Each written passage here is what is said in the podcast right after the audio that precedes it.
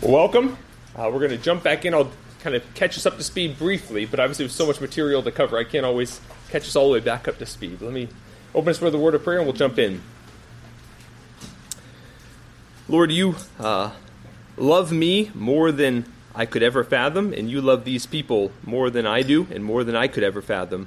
Um, and so as we come here now, uh, we, we just want to know you. We want to know who you are as you revealed yourself in your word. And we pray that our time together would be profitable to that end um, as you just help us to understand your word now. Uh, we pray this in Christ's name. Amen. So we've been seeing the way that the Lord is kind of re implementing, uh, restoring, and completing his purpose at creation, which was lost, derailed because of man's sin. And we've seen how the in the first week how the Torah, the Pentateuch, really lays the foundation for that. How the Abrahamic covenant and the, the promises to Abraham embody kind of God's method for doing that. that. That's how He's going to work. Everything else subsequent to that is sort of an outflow, a fulfillment, an expression of those promises to Abraham. And then saw specifically how God for one period of time during the Old Testament period, is doing that uh, through the Mosaic covenant. We kind of looked at some of the details there, how that sort of, I use the language of administrating the fulfillment of the Abrahamic covenant. Can you guys hear me okay in the back? Okay, great. Um, administrating the fulfillment of those promises of the Abrahamic covenant. So we've looked at a variety of things. We started the first week kind of looking at that theology of the Pentateuch as a foundation for the former prophets. And then last week we started into kind of looking at how to read narrative, because that's the method we're going to be applying as we work through all the former prophets and started into Joshua. And so this week I'm going to really pick up the pace and going to finish Joshua and we'll look at Judges. Um, so just jumping in, we, we left off after the first section of Joshua, but just to kind of cover the beginning again, um, the purpose of Joshua. Joshua teaches that the Lord can be trusted to fulfill his promises. First thing, the Lord uh, Joshua teaches that the Lord can be trusted to fulfill his promises and that the fulfillment of those promises depends on Israel's faithfulness to the Lord. And both of these elements are conveyed to the reader in both the historical account and in Joshua's charges to Israel at the end of the book. And so, building on that teaching, the book calls its readers to trust the Lord and to be faithful to Him. And then we saw the structure, really four pieces to the structure.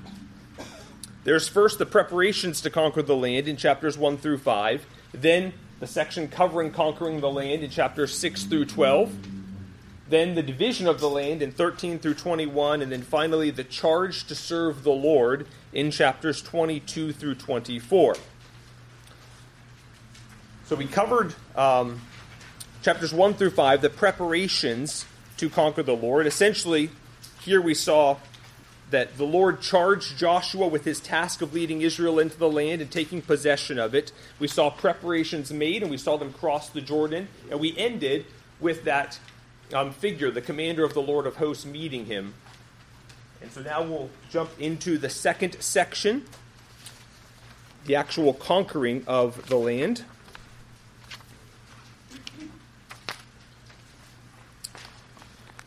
In this section, chapters 6 through 12, this is the one that is probably most familiar to us. It records the battles, you know, Jericho, Ai, um, the, the Gibeonites, those types of things.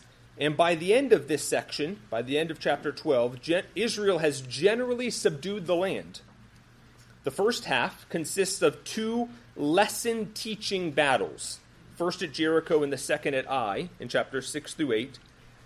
And at the end of chapter 8, really at a hinge in this section, Israel engages in what we might call like a covenant affirmation ceremony at Mounts Ebal and Gerizim. And then in the second half, chapters 9 through 12, Israel, or we'll see a summary of the rest of the conquest. So let's jump into chapter 6 and the, uh, the section on Jericho. So the first city that Israel comes to after crossing the Jordan is Jericho. Now I'm going to give you just a few slides here not because this is incredibly important, but because it's sometimes when, when you're reading narrative and it has a lot of geographical references and you can't kind of mentally see those on the map, it can become almost like mind numbing. Like you just like I don't really know what I'm reading, and so sometimes being able to picture it somewhat where things are, which is what the author assumes the reader's able to do, will help a little bit. Not again, not because any of this is going to like unlock some massive insights into the text as much as just kind of give you some categories to understand the narrative as it's unfolding. So, um, yeah, first in terms of Jericho, there you can see Jericho, and you can see in the background this little strand. That's the Jordan. So you can see not far. So they would have been down here in the plains of Moab. They crossed the Jordan, and you can see not very far into the land. There's uh, Jericho. There's the mound itself, the historical mound. You can see by the houses around it. Uh, not not a huge city. Maybe that gives you some categories if you've been thinking of like a massive city. I'm um, wondering how in the world they could make it around the city uh, seven times in a day. Um, now you get a better idea because it's really not not all that large. And then this also here kind of gives you just an orientation. I think this may actually be a video, and I apologize because it's kind of like I didn't intend for it to be this way, but like uh, bounces a little bit. I know. It didn't do that when I first created it, but.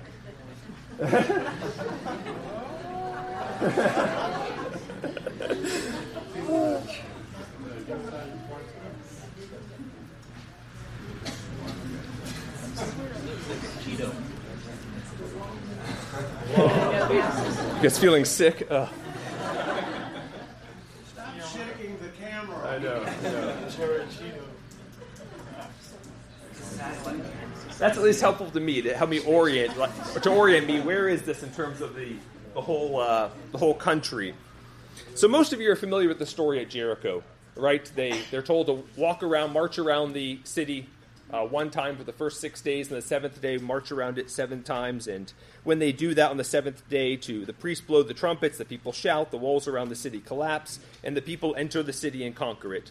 And as the walls fall, of course, some of the people are commissioned to go up and to um, find Rahab and her family and rescue them because of her faith in the Lord and the promise that they would deliver her.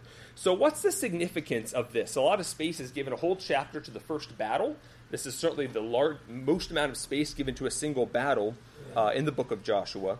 It seems the reason that so much space is given, and the reason why it's a bit of a unique, a unique battle. Um, I mean, think about that. When else has anyone conquered a city by like marching around it? You, you can only imagine Joshua, his kind of dismay at hearing these instructions. This is the way they're going to conquer it. But the point seems to be to show that victory will not come by military might, but by the Lord's assistance, that the battle belongs to the Lord. Now, in subsequent battles, they are not fought this way. They're fought generally by more conventional methods. As we'll see when we get to the battle at Ai, they use strategies, right? Like they they place some people behind in an ambush behind the city, and then other people come to the front and draw them out. They're using all kinds of means. But this first one totally circumvents that and uses something that doesn't make any military sense. And the purpose just seems to be to teach that the Lord's going to take care of these things. Whatever means he might use, success ultimately isn't attributable to the wisdom of, of the general the strategy or to the strength or the, the experience of the soldiers. It's attributable to the Lord. And that's why I called this one of the a, a lesson teaching battle, the first of two lesson teaching battles. But then as we turn to chapter 7, we find not the next city to be conquered, as we might expect, but a bit of an interlude, a scene about failure in battle due to disobedience. And the chapter opens by telling the ending at the beginning. So if you got your Bibles there, look at Joshua chapter 7, verse 1. Joshua chapter 7, verse 1. So it starts out by kind of with a spoiler. It tells us how it's all going to end, even from the very beginning. Chapter 7, verse 1. But the sons of Israel acted unfaithfully in regard to the things under the ban for Achan, the son of Carmi, the son of Zabdi, the son of Zerah, from the tribe of Judah, took some of the things under the ban. Therefore, the anger of the Lord burned against the sons of Israel. So, after this important clue for understanding what follows, we start at the beginning of the event and un- observe it as it unfolds. In verses 2 through 5, we're told that Israel attacks Ai, a city so small they don't need to send the whole, the whole army. They just send a small group of the men, and yet they're sent fleeing. And after the defeat, Joshua inquires of the Lord as to the reason, verses 6 through 9, and the Lord explains it's because of disobedience. Specifically, an Israelite has taken for himself some of the things under the ban. Now, the ban refers to things devoted to the Lord. And in the book of Joshua, this always includes killing all of the people in the promised land, except as we saw with Rahab, those who repent, and destroying their pagan religious things. In some cases, it involves giving the items of silver, gold, bronze, and iron to the tabernacle treasury and destroying the rest of the possessions, such as livestock and burning the city. In other cases, the soldiers are allowed to take those things for themselves. But then verses 10 through 12 are remarkably clear. Uh, notice that, verse 10 of chapter 7. So the Lord said to Joshua, Rise up, why is it that you have fallen on your face? Israel has sinned and they have transgressed my covenant which I commanded them, and they have even taken some of the things under the ban and have both stolen and deceived. Moreover, they have also put them among their own things. Therefore, the sons of Israel cannot stand before their enemies. They turn their backs before their enemies, for they have become accursed. I will not be with you any more unless you destroy the things under the ban from your midst. So the connection between inheriting the Lord's promises and obedience couldn't be clearer, could it? Because of disobedience, there's no more hope for you to inherit those promises, you know, assuming things don't change.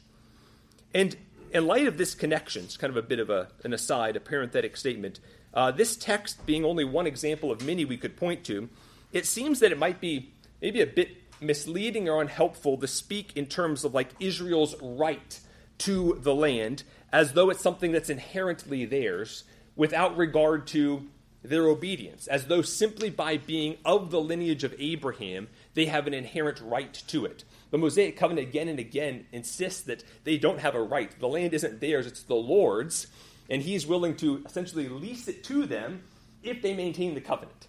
So I think it's just one text that helps us to see that uh, their right to that land, the fact the Lord's actually working to give it to them, is dependent upon their faithfulness to the covenant. Now, to remedy the problem, the Lord prescribed that Joshua identify the person who has taken the things devoted to the Lord, and that they devote him to the Lord by killing him. And this is what Joshua does as the Lord identifies the guilty man, narrowing it down from the tribe to the clan to the family and then to that specific person. Now, I've got a little note for you there in your notes, and I'm going to skip over it um, just about some connections in the language where the author seems to intentionally, in chapter 7, verse 21, use language to explain what Achan's doing in light of what Eve does with the fruit in the garden. And so, for the sake of time, I'm going to skip over that, but you can see that there where I've highlighted some of that language and even kind of commented that the significance just seems to be to note that just as you have Israel now entering what's essentially a new garden, a replacement garden, you really have a, kind of a similar fall happening here. And in some ways, even kind of setting us up to anticipate what's ultimately going to happen at the end of the Old Testament, at least later in its history, just as Adam and Eve were exiled from the garden. Um, it seems that Israel is going to likewise be exiled from the land. Now, it's clear why the author, in writing this book, for the purpose of demonstrating the Lord's faithfulness to his promise, while also calling Israel to obedience as the way to inherit those promises, would give a whole chapter to this event, this interlude of talking about how they're going to make no more progress after this first battle if, if they continue in not obeying him. Because his whole pur- purpose is to help call them, to call them to trust him, to obey him if they're going to continue to inherit the promises. Next, chapter 8, we come to Ai, the next city. Now, with this disobedience dealt with, the conquest of Ai resumes in chapter 8 and is completed successfully this time. Now, it's interesting to note, as I mentioned earlier, they employ normal military strategies this time. Um, it's as though the Lord, having made his point that he can conquer however he wants and that victory is up to him, he doesn't need means. Maybe I might say obvious means. They still did something, right? But, but not the obvious means that could be to which the victory could be attributed. um, having made that point, he kind of goes back to his normal method of working, which is working through means. You have Joshua being a faithful, courageous captain, giving good strategy to his men, them having to use military strategy to be able to conquer these cities. But at the end of the day, they must not forget that that victory is ultimately attributable to the Lord. So another city is conquered, Israel is faithful. And then we come to the end of chapter 8, verses 30 to 35. And I said this is kind of like a hinge in this first section. I call this the affirmation of the tenancy agreement. Now, back on the plains of Moab, while the Lord was giving instructions to Israel through Moses about what life in the promised land was going to be like and what he expected of them in the promised land, he instructed them to engage in some actions of covenant remembrance when they enter the land. And those are found in Deuteronomy chapter 27, verses 2 through 8 and 12 through 13. And according to those instructions, when they enter the land, they're to go to Mount Ebal. I got a slide here for you. There you can kind of get an idea. You can see where Jericho is, you can see where Ai is with the second marker, and then where Mount Ebal is. So they are instructed to go to Mount Ebal. And on Mount Ebal, they are to set up large stones, coat them with lime so that they can write on them, and then write all the words of this law, is what the Deuteronomy prescribes, on those, on those stones. They're also to build an altar and offer up sacrifices on top of Mount Ebal. Then, secondly, Deuteronomy prescribes that six of the tribes stand on Mount Gerizim, across a valley from Mount Ebal, and the other six tribes stand on Mount Ebal. So, these pictures aren't super clear, so it's a little bit hard to see the dimensions, but you have Mount Gerizim here, and hopefully you can see this is sort of a raised area here. You have Mount Ebal here, and you have the valley in between. I believe this is the mound of ancient Shechem, and all of this sprawling area is modern day Nablus. So you can get an idea here of kind of how you could see people standing one on one mountain, one on the other, and being able to talk back and forth to one another. And those six tribes on Mount Gerizim are to repeat the covenant blessings, while the six tribes on Mount Ebal are to repeat the covenant curses. And so this is the very thing that Israel does, as recorded in Joshua chapter 8, verses 30 to 35. After conquering the two cities, Israel travels significantly further north through enemy territory to obey the Lord's instructions for them in Deuteronomy. It is kind of interesting. They haven't conquered this area yet. Um, they conquer those two cities, and they go through enemy territory, get there to be able to do this. Clearly, um, you know, from a military perspective, this doesn't seem like a good strategy they haven't conquered this region yet. Shechem's located between these two mountains. So you have an enemy city located right here between these two mountains they're on the either side of. Um, but it seems that what this evidence is just a commitment to covenant obedience, rec- recognizing that faithfulness to the covenant is the most important thing, even more than military strategy. And this activity is a remembrance of the covenant between them and the Lord and a commitment to it. The instructions of Deuteronomy looked forward, all of the instructions of Deuteronomy looked forward to their life in uh, the promised land, instructing them, instructing them that uh, how they were to live there. And now that they've arrived, they affirm what we might call a tenancy agreement. That is, uh, what it was. For the Lord is clear that He is the one who owns the land. He will cause Israel to live there. He will cause them to flourish with abundant blessings, but they must keep the terms of the agreement as presented in Deuteronomy. Thus, as one author put it, this action serves as an acknowledgement and a proclamation of the fact that possession of the land and Israel's faithfulness to her covenant obligations were inextricably related. That's exactly right. It was for the purpose of reminding Israel of this that the Lord prescribed this action in Deuteronomy 27 as soon as they go into the land to remember the covenant, and that Joshua led the people to do it. Now, as we continue on to uh, the rest of this section, chapters 6 through 12, and chapters 9 through 12, we find the rest of the campaigns throughout the land. And these all kind of hang together and bring us to the end of this second portion of the book. Whereas chapters 6 through 8 moved much more slowly, chapters uh, 9 through 12 moved very quickly, recounting a large number of cities being conquered. Um, yeah, it seems that with some important points made in chapters 6 through 8 about how the Lord will fight for Israel and the centrality of covenant faithfulness to their success, the author can now turn to emphasizing their success in taking the land by the quantity of success documented. You know, having been having established those principles and them being faithful now, he's going to show the Lord's able to do this abundantly with all of this success, success after success. And then having entered the land from the side at its middle, Israel turns to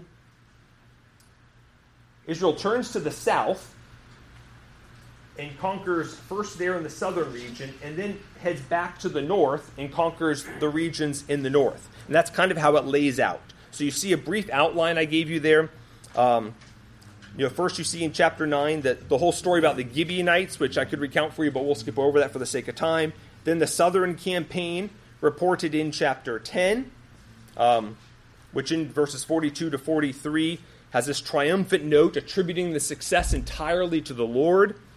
Then, chapter 11, at least the first part, records the northern campaign, again noting that the victories are attributable to the Lord. And then, in the second half of chapter 11,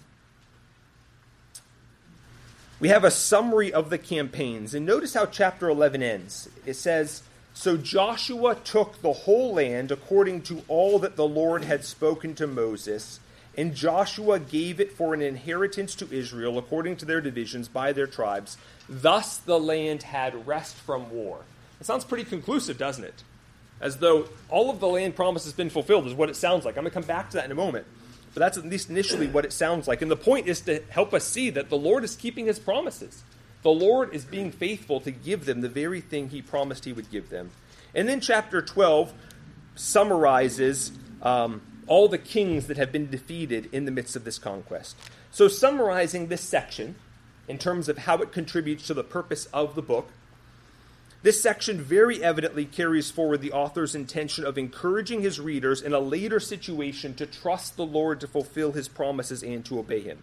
It does this by both showing the Lord's faithfulness in the past and by showing how that was tied to Israel's obedience with them inheriting the promises when they obey, but the inheritance coming to a grinding halt when they disobey.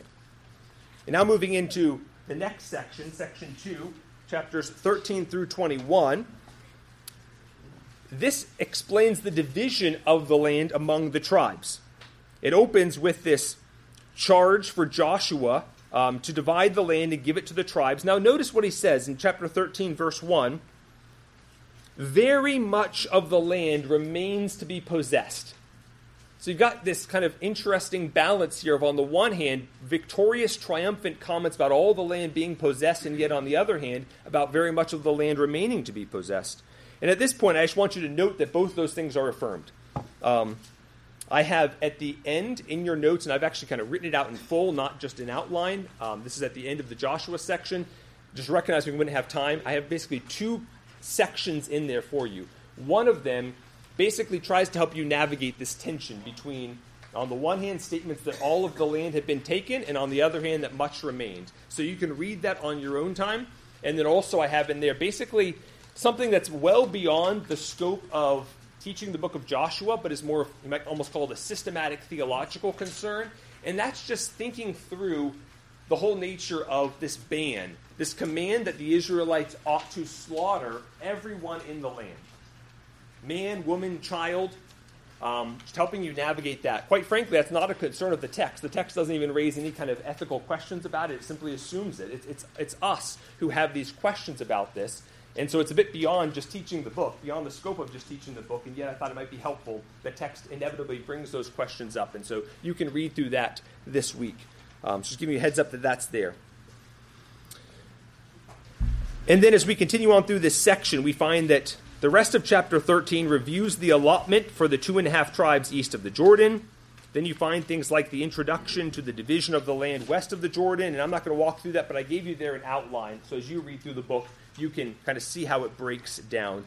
Essentially, a whole lot of info about the boundaries given to the people. And then notice um, in chapter 21, as we come to the end of this section, this summary statement that the Lord had fulfilled his promises. Chapter 21, verses 43 through 45. So the Lord gave Israel all the land which he had sworn to give to their fathers, and they possessed it and lived in it. And the Lord gave them rest on every side, according to all that he had sworn to their fathers, and no one of all their enemies stood before them. The Lord gave all their enemies into their hand. Not one of the good promises which the Lord had made to the house of Israel failed. All came to pass. And so, again, if I'm, as I'm saying, one of the major purposes, one of the two major purposes for the book, is to emphasize that point the author of Joshua wants his readers and subsequent generations to remember this as they read the book. The Lord is faithful to his promises. And the book adequately, amply demonstrates that. So, now to summarize this second section, we're moving obviously very quickly through the second section, chapters 13 through 21. Really, this that statement we just read in verses 43 through 45 adequately summarizes what the section is about. And to us, the amount of space given to, to narrate the divisions of the land might seem a bit uh, hard to understand, a bit of overkill, a bit uh, unnecessary. But we have to remember that it wasn't simply about conquering the land, but it was about possessing the land. It was about living in the land. And this section is an important sequence to conquering the land if, if they're going to actually live there and prosper in the land. So, this section contributes to the author's purpose for the book by documenting that with the division of the land among the tribes, the Lord had fulfilled his promise to them, and thereby emphasizing for the book's readers that the Lord is faithful to his promises. And now, moving on to the last section here charge to serve the Lord in chapters 22 through 24. So, in this final section of the book, the author continues to narrate past events, but seems to do so with the explicit aim of having these charges from Joshua to the Israelites of the conquest generation leap off the page, such that it's almost as though these charges from Joshua to his own generation are becoming, through the page, through the written word, charges of Joshua to the reader. First, we find in chapter 22 this return of the two and a half Transjordanian tribes. Those are the tribes that lived east of the Jordan. They return there after having already done their part of helping the other tribes establish their a foothold in the land.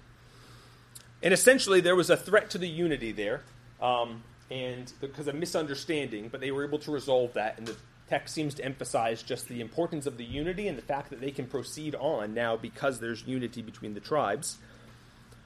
And then we see in chapter 23, charge number one. And as I already mentioned, it is as though the author intends Joshua to speak directly to his readers. The main point is that the Lord has shown himself faithful to give Israel the land, but many of the Canaanites still reside in the land. Israel must press forward to conquer and destroy them. And the Lord will do that for them by fighting for them. Joshua is clear about that in verse 3 of chapter 23. But they must be faithful to him, which he makes clear, like in verses 5 through 8 of chapter 23, verse 11. If, however, they do not obey, not only will they not be successful in taking the rest of the land, but if they don't obey, they will actually be driven off the land. And again, we see here the twin themes of the book. The Lord has been faithful to give Israel the land he promised to them, but if Israel is to continue to inherit more of the Lord's promises, she must obey him. And the charge ends with an ominous note, much as Moses' words to Israel ended with an ominous note. Look at verses 14 through 16 of chapter 23.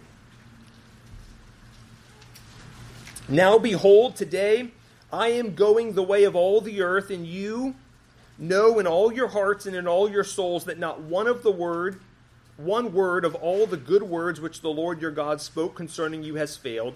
All have been fulfilled for you, not one of them has failed.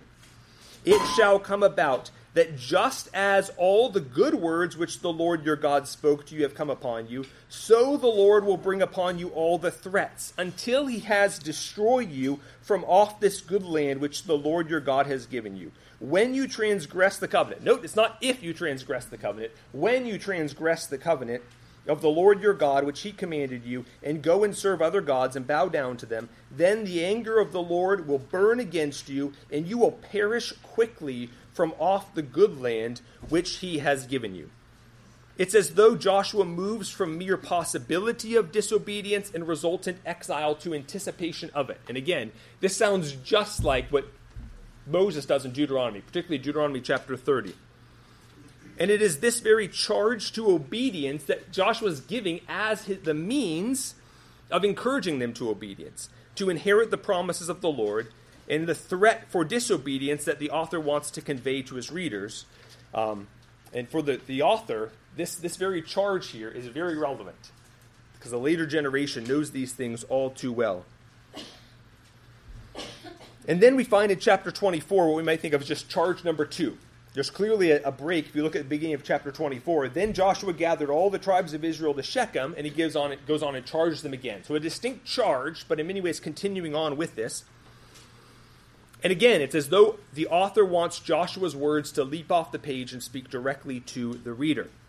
The main point here seems to be that after recounting the history, Joshua is going to call Israel again to serve and obey the Lord, which they agree to do and Joshua makes this commitment more solemn by having the people make a covenant to obey the Lord. Now, this covenant that the nation makes is essentially a covenant to keep the covenant of Deuteronomy, the one they made on the plains of Moab. It's a covenant made to confirm their commitment to keep a prior covenant. Again, the author intends these closing charges, and particularly this one, to echo across time and hit his readers just as it did those who stood in Joshua's presence the author is calling his own generation to hear and to heed the charge of Joshua to covenant faithfulness. And then we see in chapter 24, verses 19 through 20, another ominous and abrupt statement. Verse 19 Then Joshua said to the people, You will not be able to serve the Lord, for he is a holy God, he is a jealous God, he will not forgive your transgression or your sins. If you forsake the Lord and serve foreign gods, then he will turn and do you harm and consume you after he has done good. And although this may seem surprising, it continues this ominous note that we found beginning with Moses and continuing on through Joshua's words. And therefore, as we continue through these books, the books of the former prophets, we should expect to see rebellion and the covenant curses being poured out on Israel. And then the book ends in verses 29 through 33 with what I just called the end of an era. The book closes with five verses that record several deaths and burials, indicating that an era has come to an end. It also ends on a positive note with regard to Israel's faithfulness. Look at verse 31. Israel served the Lord all the days of Joshua and all the days of the elders who survived Joshua, and had known all the deeds of the Lord which he had done for Israel. It's not a coincidence that as the fulfillment of promises during this generation's lifetime is remembered, the faithfulness of this generation would also be mentioned. So, to summarize this last section, the fourth section of the book, this section contributes to the author's purpose for the book by calling the reader to covenant faithfulness as the means to inheriting the promises to Abraham. And Joshua's charge to the people under the sound of his voice was just as relevant for the audience of the book of Joshua.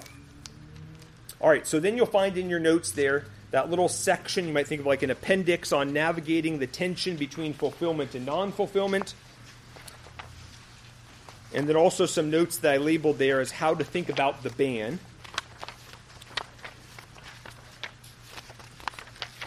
Obviously, a lot there to cover, so I'm going to just let you read that if you're interested so we can continue moving on. Just kind of in summary, though, here, before we move on from the book of Joshua, you know, okay, so I've explained the purpose of it, namely, um, to teach that the Lord can be trusted to fulfill his promises, and it did that by recording how the Lord did that for the conquest generation, and to record that the fulfillment of those promises depends on Israel's faithfulness to the Lord by recording instructions to this effect, whether from the Lord to Joshua or from Joshua to the people, and by recording how Israel succeeded with ease when they were faithful, and yet failed to succeed at all when they were disobedient. Both of these elements are conveyed both through the historical accounts and through Joshua's charges at the end. So, in summary, the book calls its readers to trust the Lord and to be faithful to Him. And this could be relevant to Israel really at any point in its history. As I noted, the book doesn't give us a clear indication as to date, but we can pretty much narrow it down to like the very end of the Judges period or early in the monarchy, like during Saul's reign. Um, but certainly it would be relevant at any subsequent point. And even, in fact, this basic call to trust the Lord to fulfill his promises and simply obey him is applicable even to us. Sometimes we understand the mission of the Lord, we understand what God expects of us at this stage in salvation history. That is, what he's taught us in the New Testament, right? What he's taught us in the New Testament is what he expects of us at this stage in salvation history. But when we look at the situation around us, we can easily slide into thinking that the instructions are just a little too simplistic, uh, maybe a little bit naive, not adequate for the situation at hand, much like Joshua and the rest of the Israelites as they approached Jericho. Much like them, we're tempted to lean on our own understanding and try the approach that seems best in our own eyes, right? It would have been easy for Joshua to have committed the same mistake that the Israel did in Kadesh Barnea.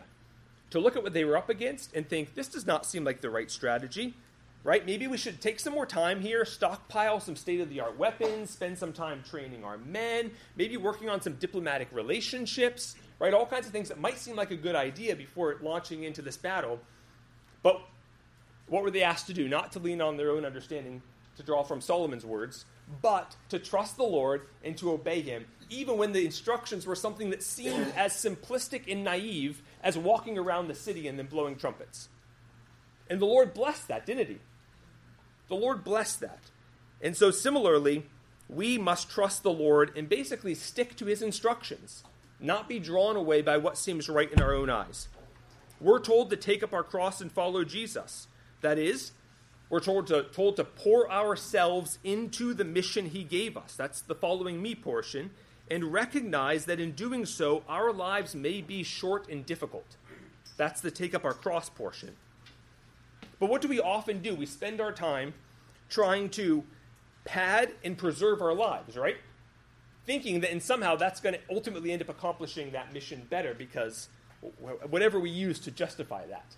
But just a good reminder that what, what we have to focus on is just stay focused on what the instructions the Lord's given us and trust that He will bless that.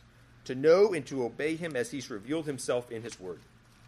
All right, now let's move on to the book of Judges.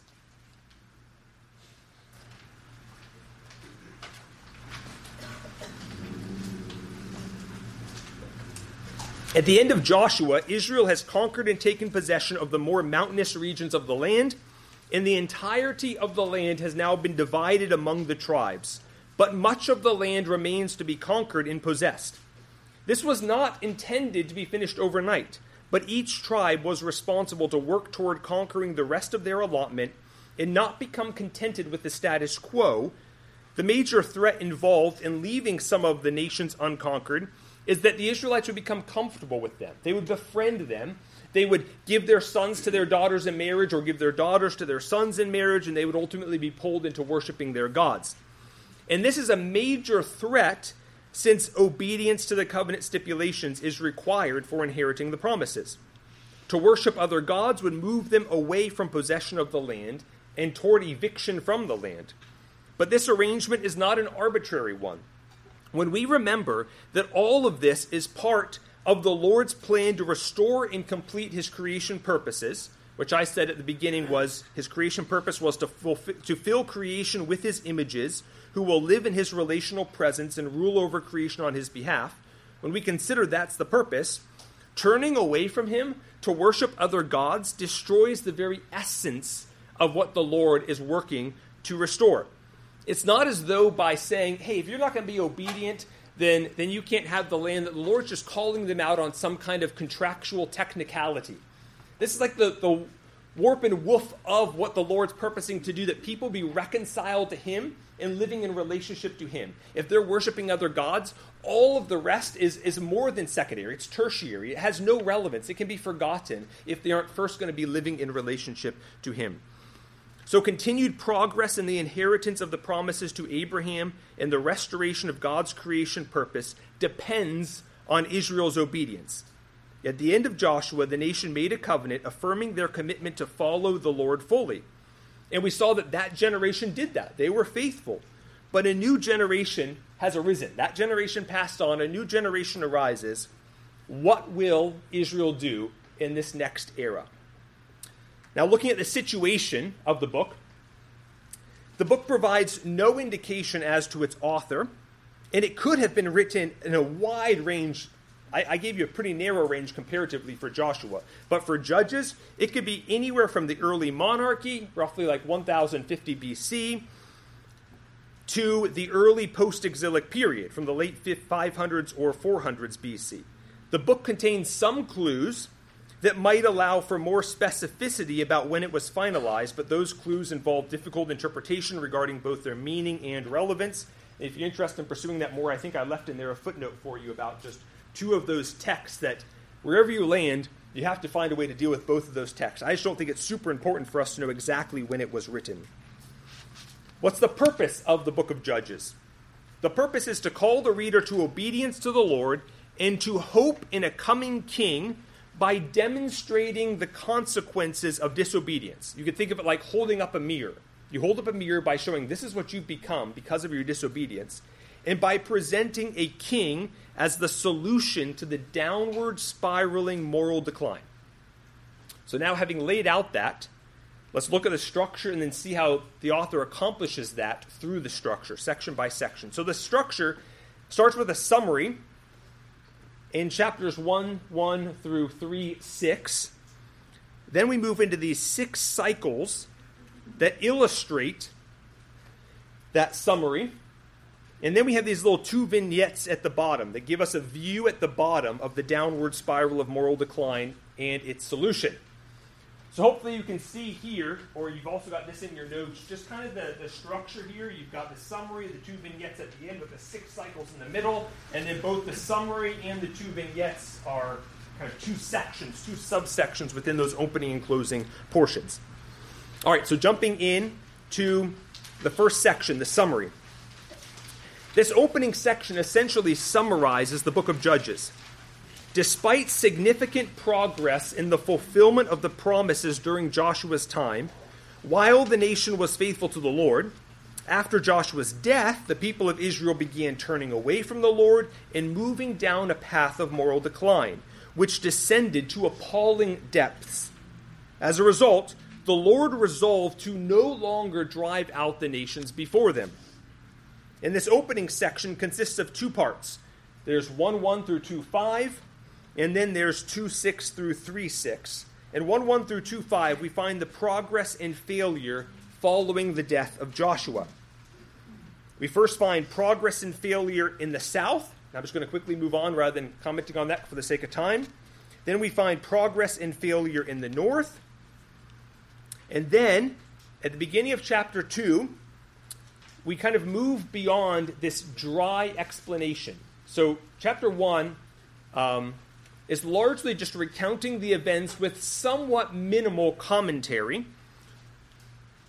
The string of failures, and then even some of the victories. But when you find these victories and then suddenly these failures that come about, you start asking, what went wrong? Why in chapter 1 do we find both in the south and the north all of the tribes are, after some successes, beginning to find failure. They're beginning to be stymied. They're stuck. And they're actually beginning to settle for the status quo. They're just dwelling with the Canaanites in the same cities. What happened?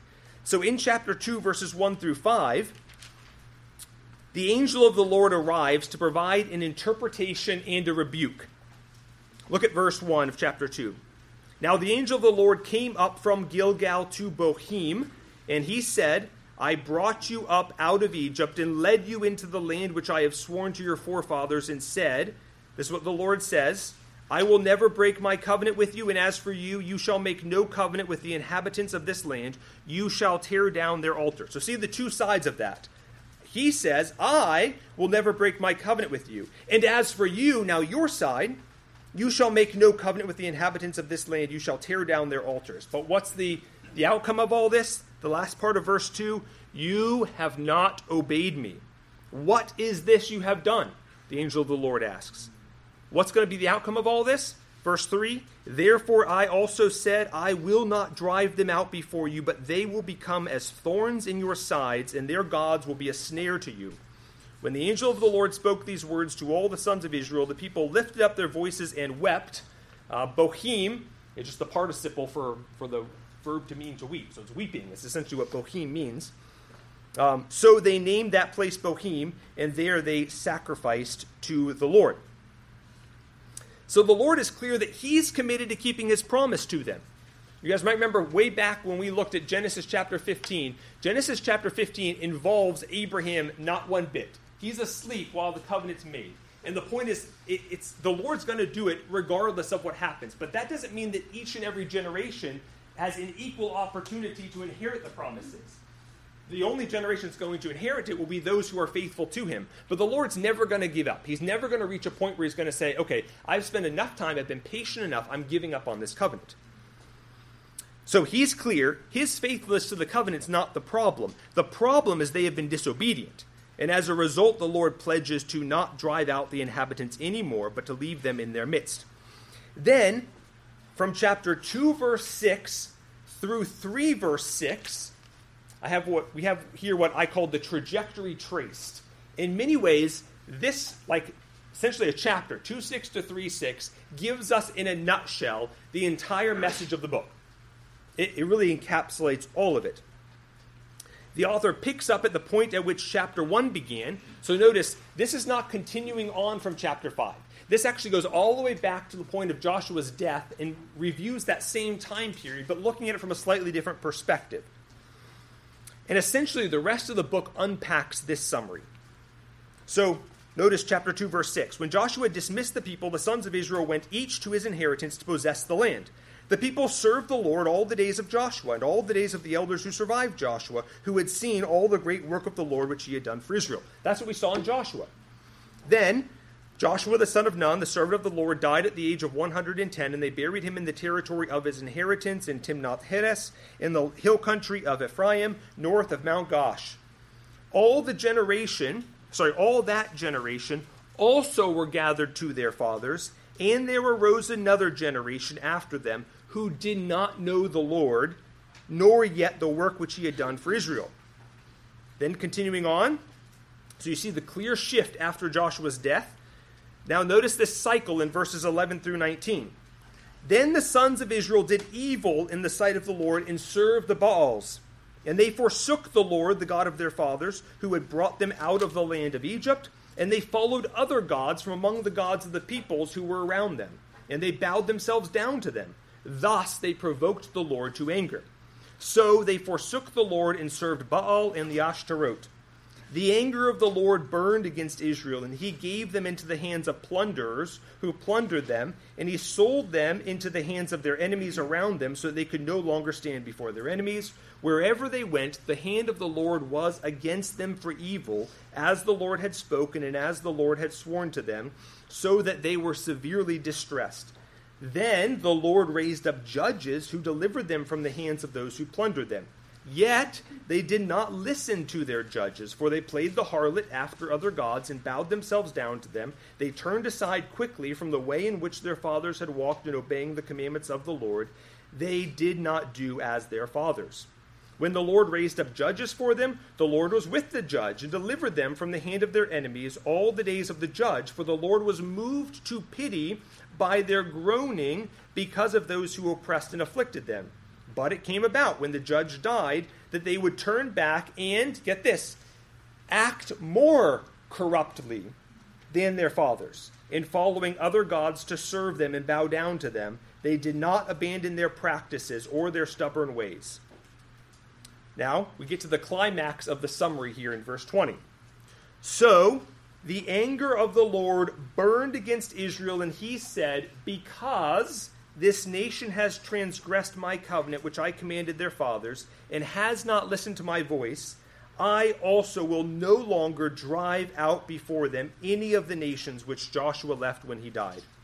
So the Lord resolves to no longer drive out the nations that remain in the promised land. And why? Not because he's not faithful to the covenant, not because he's unable to drive them out, but because they have transgressed the covenant.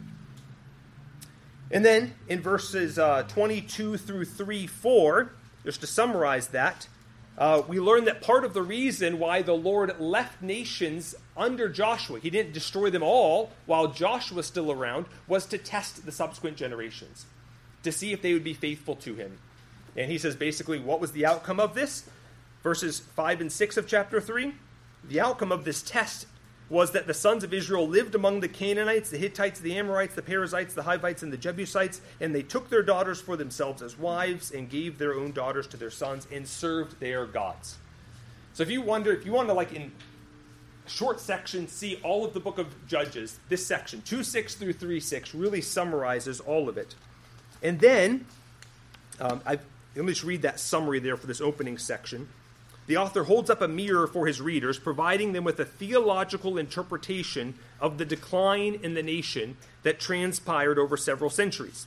And after the death of Joshua, the subsequent generations turned from the Lord and worshipped other gods.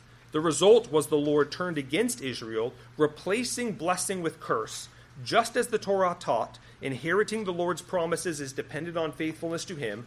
The reason they sank to the pathetic situation they did is because of their disobedience. But this assessment contains in it an implicit call to repentance. Now we'll move quickly through the, through the six cycles. Um, basically, having provided that high level summary, now we get down to the ground level and we see this illustrated with what we might think of as like case scenarios. And each of these is structured around these cycles with a judge, a major judge at the center.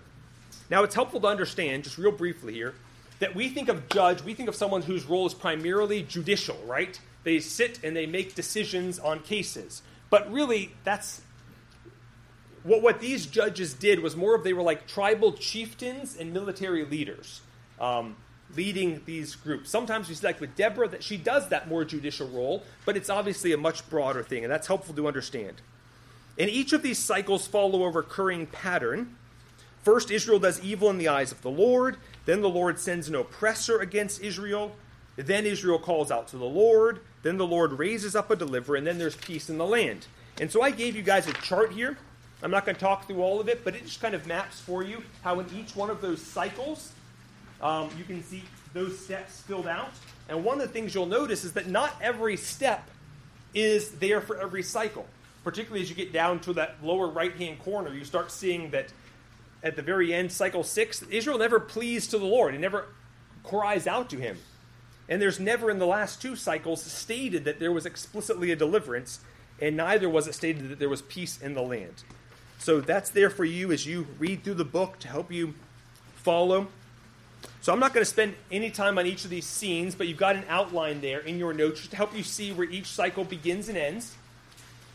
And like I mentioned from the summary, it's critical that you see that this is not like just recurring laps around a circle. It's more like a corkscrew.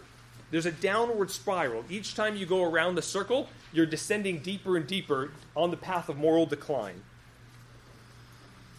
And Samson, the last one, is particularly interesting because Samson, in many ways, is a figure for Israel. You find all of these parallels, which I'm not, I don't have time to draw out, but all of these parallels with Israel as a whole such that it seems that he's kind of Israel in a nutshell. Um, he's uniquely set apart among Israelites as a Nazarite, just like Israel was uniquely set apart among the nations as God's chosen people, his treasured possession, Exodus 19. We also find that just like Israel has again and again said that their downfall, one of those things is their penchant for foreign women, we find the same thing with Samson. Um, and also, this is what I found particularly interesting. The first time we find in in uh, in the book of Judges, the statement that it was right, upright in his eyes, was twice with uh, Samson regarding the Timnite woman, that she was right in his eyes. So it occurs twice. I believe it's chapter 14, verse 3, chapter 14, verse 7. She was right in his eyes. And then we find that occur at the beginning and end of the next, this last section about all Israel. Everyone did what was right in his own eyes. And then also, I've given you, hopefully I left it in there. Do you guys see like a little table that shows, yeah, yeah. So I think again, again, it's not, not a mistake. I think it's a paradigmatic text in the garden. But again, it seems that there are some parallels there potentially between um, the language used for Samson, who here is a figure for Israel, and the language used um, at the garden for what the woman does when she sees the tree. It's a delight to her eyes. She takes it. Uh, Samson saw the woman of Timnah. He said, Get her for me. Go take her as a wife for me. Get her for me. She looks good to me. So we see a lot of parallels there. Again, the Lord's helping us see through echoes from earlier scripture, kind of make theological sense of what's happening. Again, they're turning from Him.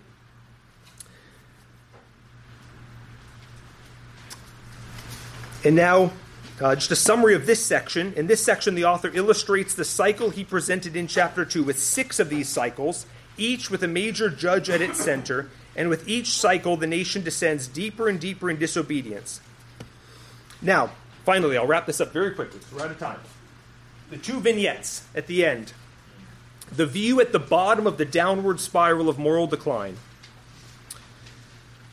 So you might think of these almost as appendices and I'm not even going to bother right now because for the sake of time to summarize the events there. You probably remember them, but in many ways, when you read them, you're just appalled. Like things don't even make sense. The world's upside down in these. You're finding about priests doing things, having concubines, and and you know people saying, "Oh, look, I found some money here, some coins. I thank the Lord for this. It, it, to thank Him, I'm going to make some idols." And it's just like, what is going on? And that's the purpose. That's what you're supposed to be thinking.